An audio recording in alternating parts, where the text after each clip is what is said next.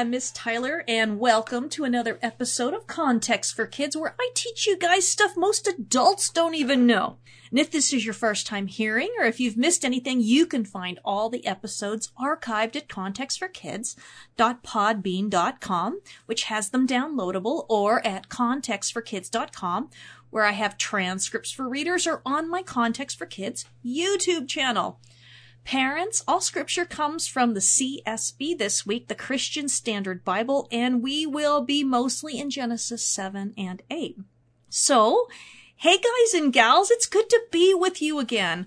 I had a nice long vacation and we all need time off, right?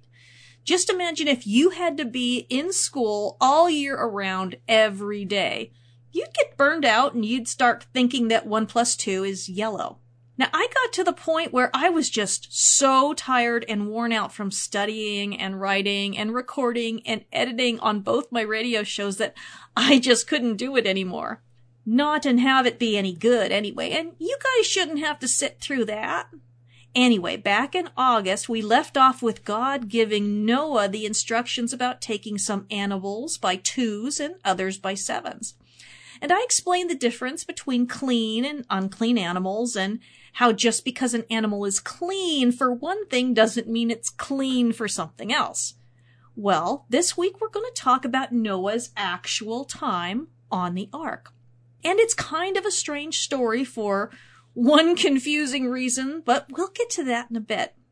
Now, for the time being, we are still in chapter 7, which tells us that on the day it started to rain, Noah and his family went into the ark along with the animals. Now, how big do you Thor do you think that Thor had to be? really, really big. And how would you even close a door that has no hinges? Well, it doesn't matter because it, the Bible says that God shut the door himself. Now just imagine if he hadn't done it all the animals are, you know, in their stalls. I mean, you know, just assume that they weren't all wandering around aimlessly. Uh, the camels would step on the bunnies, right? And then it's raining and Noah and his family are standing at the door slash ramp and thinking, oh man, this is one huge and heavy door and I'm like over 600 years old. And it isn't like somebody can, you know, lift it from the outside I think I see a pl- flaw in our plan here. Now, fortunately, one of the lessons we learn from this story is that when God gives us a job, He already has the details figured out. And anything more than that, we're just on a need to know basis. And I know I speak from experience that sometimes God will tell me to do something and like, I'm wondering about the next step, but he doesn't tell me until the last minute. And when we forget that, you know, he always does that, we can get really freaked out. Even when we remember, we can wonder, oh man, what if this was all just my crazy idea and he doesn't have the next step for me because this wasn't his idea in the first place? But like I said, we're on a need to know basis and he doesn't tell us stuff until we absolutely need to know it. That's how God keeps us listening and depending on him and realizing that we can't do things by ourselves. We need God. Only God has the entire picture and we're kinda clueless. And that's a good thing because if he told us everything right away, we would just try and figure out another way and we'd skip the steps we don't like, right? I'm going to tell you that none of us are smart enough to skip steps, so he protects us by telling us to do one thing at a time. Now, up to now, since the story of Noah started, no one except God has said a single thing. Noah's been a quiet guy. And so we don't really know much of anything about him except for that the Bible says he was righteous in his generation, which means he was the best of the bunch and that he did everything God told him to do, so he was obedient. Other than that, the guy is just silent and God's doing 100% of the talking. But something happens once the flood begins. God stops talking too.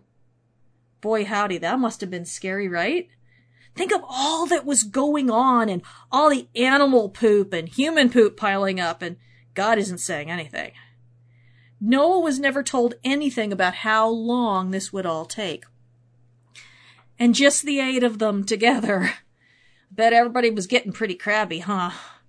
Not like you could take a walk or anything. Not like they were cans of Febreze or even toilet paper or TV or books. And it must have seemed as though God had forgotten about them because by the time we get to chapter 8, verse 1, they've been in there for 190 days. Who can do the math to figure out how long that is? If we say that months are 30 days long, then that's just over six months. Half a year. Just kill me now, right? Seasickness. The smell. The same people every day. Three brothers, and you know that isn't gonna be good. Probably the same things to eat every single day. No meat. Maybe they were able to milk some of the animals, and God's being quiet, and seemingly they have been forgotten in there, and they will be there for the rest of their lives. So let's look at that verse. God remembered Noah, as well as all the wildlife and all the livestock that were with him on the ark. God caused a wind to pass over the earth and the water began to subside, and that means to go down. Now, wait a minute. Does this mean that God forgot about Noah? What the heck? Was he distracted or busy with something else? That's how it sounds in English, right? But that's because, like a whole lot of words from other languages, we don't have a one word that can replace the Hebrew word zakar. And zakar shows up a lot in the Bible. In fact, it's one of the best words in the whole world. Zakar is a verb, and it doesn't mean to suddenly think about something or someone again after totally spacing it. I mean, God doesn't forget things like we do. Now, I'm forgetting more and more things every year because I am grandma age now. All right. I will decide to put something somewhere where I know I will remember it and then I never find it again until we move. And I begin to pack up boxes like, you know, oh my gosh, I have these containers that, um, the vegetable soup from Costco came in. And, uh, and I, and I remember putting the lid somewhere and, and they've been missing for three months now. But God never forgets where he puts things. He never forgets about where you are and what's happening to you. No. When God remembers you, it isn't because he forgot about you. When God remembers you, it's because he's decided to do something awesome in your life. Now, when God remembered Noah, he made the flood waters go down. When God remembered Rachel, he gave her a baby. When Pharaoh's cupbearer remembered Joseph, he got him out of prison. But he, he really did forget because he's a person and we do that sort of thing. Now, when God remembers his covenant, and we'll talk more about that in the next few weeks, he does things to save and bless people. God freed the slaves from Egypt when he remembered his promise to Abraham. And we're going to see that over and over again. Humans can zakar because they've they've actually forgotten. But when God decides to zakar, it's because it's time to do something about what's going on. God is always watching and waiting for the just the right time to do something. And more than that, sometimes God is waiting for us to pray before he remembers. We've talked about praying a few times, and so you know how important it is that we talk to God about what's going on in our lives and to ask him when we or someone else needs help. When we don't ask God to help us, then we aren't treating him like God at all. He is all powerful and sees us all the time, and he wants to be asked to help out. Now, ask your parents or grandparents or aunts and uncles or sisters and brothers or friends how they would feel if you had a problem and didn't talk to them about it. I know that I want to help the people I love, but I can't do that if they never tell me what their problem is. Well, God is like that too. Only He knows what the problem is before we tell Him. And He sees the whole problem and not just tiny bits.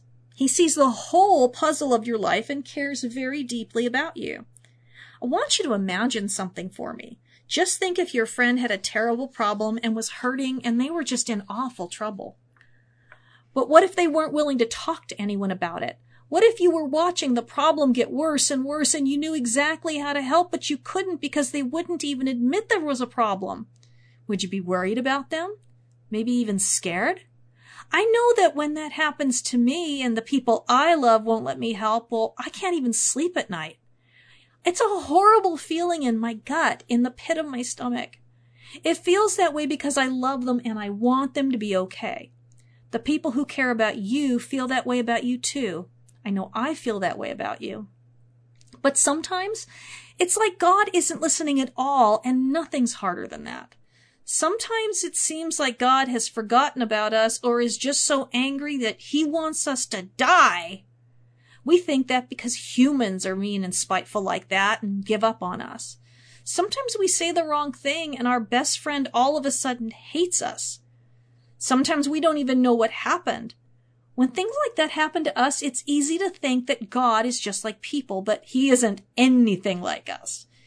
Do you remember how God, how hard God worked to make things right with Cain and even to protect him? Cain ran away from God, but God didn't leave Cain. And goodness sakes, Cain murdered his own brother and he killed him over nothing. I know you haven't done anything that terrible in your life. But sometimes the bad things we do seem so huge and overpowering that we can't even imagine that anyone would ever love us again, and especially not God.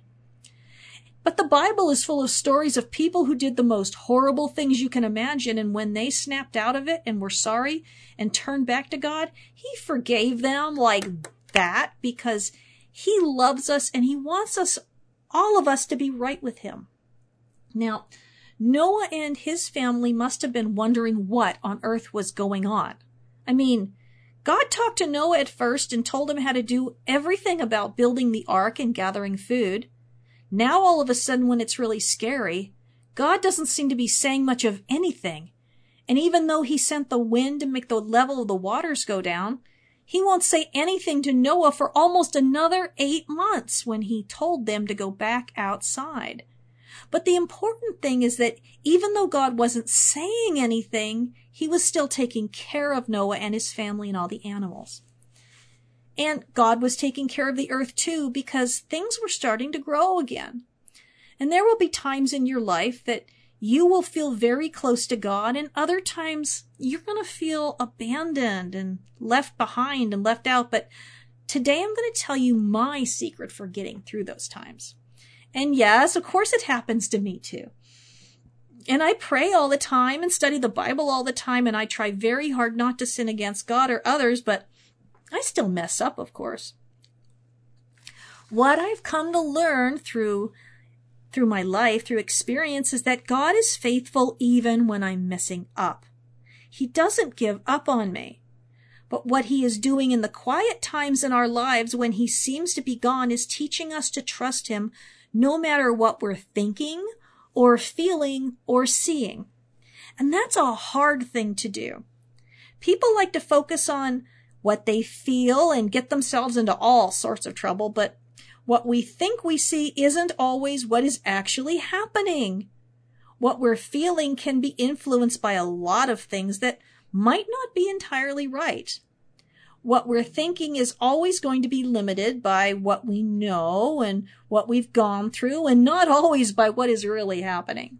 Why, just this week, I saw something that happened and I got super worried that someone in my family was in trouble, but then instead of reacting, I waited and looked into it and found out that my first assumption was actually totally wrong.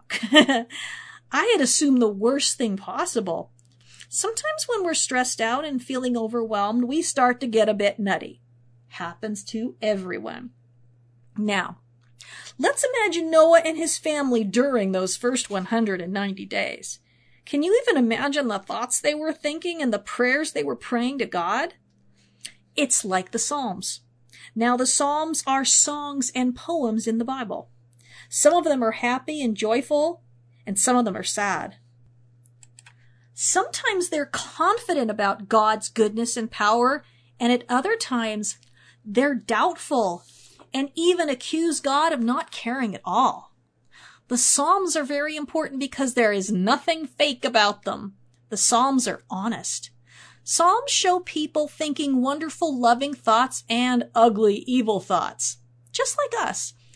Because we all think all kinds of wonderful and terrible things, and I'm sure that if we could look inside the heads of Noah and his family, we'd see all sorts of things. Has God forgotten about us? Will we run out of food and starve to death? I really wish we'd died just like everyone else. At least it would have been over quickly and we wouldn't be stuck in here. This is not what I signed up for. I thought I would be in here for a week tops, but now I'm thinking that maybe God drowned in the flood too and we're on our own. I wonder if we made God angry and now he's abandoned us forever. Great. This is the thanks I get for being obedient and building this thing. And we might think that Noah was too perfect to think things like this, but the truth is that being there would have been just as much of a test as being told to believe God and build the ark in the first place. Throughout your life, you will find that it is a lot easier to do the right thing on the outside than to think about the right thing on the inside. Our thoughts tend to have a mind of their own, right? We all think about the things we would never really want to do. But when we get scared or angry or excited and our thoughts sort of run wild and we start thinking of what are called worst case scenarios and we come up with things that would almost never really happen in real life. Like what I was assuming about someone I love being in trouble the other day. The truth wasn't nearly as bad as I had imagined. Do you do that? Moms and dads do that all the time when we can't get a hold of our kids and don't know where they are, who they're with. My kids are both adults now. But I worry if they disappear on me. So if you think those kind of things, you aren't alone. Now, we haven't been stuck in an ark for over six months without a change. For Noah and his family, being there without God talking to them, well, they had decisions to make. Maybe his sons were saying, Are you sure we were supposed to do this? Did you forget something? Are we missing something? God has obviously abandoned us, or he's dead. One way or another, something really went wrong. Can't you do something? And maybe Noah wondered too. And so they talked. They had to make the biggest decision any of us will ever have to make. They had to choose whether or not to trust God. They had to decide whether or not to be faithful and to keep waiting or just give up. And in our lives, you know, in your life, that'll happen to you too. Because all of us have felt sometimes that God has forgotten us or has abandoned us or is punishing us because he's angry. But in the Bible, when he's angry, like with Cain, well, he says something, right? He finds a way to let us know. Maybe not right away, but he does find a way. Now, sometimes we've sinned and done something terrible, but we know from the Bible that God forgives us when we're truly sorry and when we're determined to do things right and do better. And we can ask friends to help us, but God wants more than anything else for us to be on good terms with Him. God doesn't enjoy having enemies or being angry. One of Jesus' own disciples said this, The Lord does not delay his promise, as some understand delay, but is patient with you, not wanting any to perish, but all to come to repentance. That's in 2 Peter 3 9. But what does that mean? That means that God isn't going to fly off the handle and nuke you if you mess up. He really, really wants to save people. I mean, just look at how annoying and hopeless we all are and how badly we mess stuff up on a daily basis. If God was anything like me, we'd all be dead already. So in your prayers, thank God that he isn't like Miss Tyler. Now I want you or I want to tell you a story about the time that Jesus even had thoughts that God had abandoned him. Of course, no such thing happened because that isn't how God works, but you know, Jesus experienced all the things we experience. People he loved, they got sick and died. People he loved, they rejected him and made fun of him. They even told him he was crazy, and his own disciples, when things got scary, they ran away and one denied ever knowing him. And one betrayed him. Jesus knew what it was like to feel hurt and, and abandoned because he was abandoned. And on the cross, it got so horrible that he quoted from one of those honest Psalms I've been talking to you about. He said, My God, my God, why have you abandoned me? Now, had God really abandoned Jesus? Well, everyone listening wouldn't know for sure until three days later. You see, if God abandoned Jesus, then he would have stayed dead. Jesus kept telling his disciples that he would be raised from the dead, and that is something only God can do, right? They were really confused. They all believed that everyone who was obedient to God would be raised from the dead, but they thought it was all going to happen at the same time on what the Bible calls the last day. So why would Jesus even tell them something they already knew? Well, Jesus was saying that it would happen to him pretty much right away. Without a prophet even laying his hands on Jesus' body the way Jesus prayed for others and they came alive, and both Elijah and Elisha did as well. But no one did that when Jesus died. They wrapped him in spices and put him in a garden tomb and rolled a rock in front and sealed it so that no one could break in. There were even guards outside. No one was getting in there, so if he was going to be raised from the dead, there was only one who could do it, and that was God himself. But that's exactly what happened, and then he appeared to a whole lot of people. But for three days, things seemed pretty hopeless. The disciples must have felt like God really had abandoned Jesus, and if that was true, then he would have abandoned them too. I mean, if Jesus got abandoned, then no one's safe. Because, I mean, there are good reasons for God to get rid of us, but he doesn't because he's patient and loving. If he puts up with us, then Jesus is totally safe. But Jesus cried out on the cross because it felt like he was alone probably for the first time in his life. He had always known God. Now the people standing around the cross, they knew Jesus was quoting from Psalm 22, and I want to read some of that. My God, my God, why have you abandoned me? Why are you so far from my deliverance and from my words of groaning? My God, I cry by day, but you do not answer by night, yet I have no rest. But you are holy, enthroned on the praises of Israel. Our ancestors trusted in you. They trusted and you rescued them. They cried to you and were set free. They trusted in you and were not disgraced. But I'm a worm and not a man. Scorned by mankind and despised by people, everyone who sees me mocks me. They sneer and shake their heads. He relies on the Lord. Let him save him. Let the Lord rescue him since he takes pleasure in him. It was you who brought me out of the womb, making me secure at my mother's breast. I was given over to you at birth. You have been my God from my mother's womb. Don't be far from me because distress is near and there's no one to help. Many bulls surround me. The strong ones of Bashan encircle me. They open their mouths against me. Lions, mauling and roaring. I am poured out like water, and all my bones are disjointed. My heart is like wax melting within me. My strength is dried up like baked clay. My tongue sticks to the roof of my mouth. You put me into the dust of death, for dogs have surrounded me. A gang of evildoers has closed in on me. They have pierced my hands and feet. I can count all my bones. People look and stare at me. They divided my garments among themselves, and they cast lots for my clothing. But you, Lord, don't be far away. My strength come quickly to help me. Jesus was describing what had been done to him. He was also showing that what happened to him had been written about a thousand years before, and he was telling people that God could be trusted because everyone in the past had been able to trust him too. The psalm is a lot longer than that. You guys can read it as a family. Anyway, I love you. I'm praying for you, And I hope you have a wonderful time learning about God with the people who love you.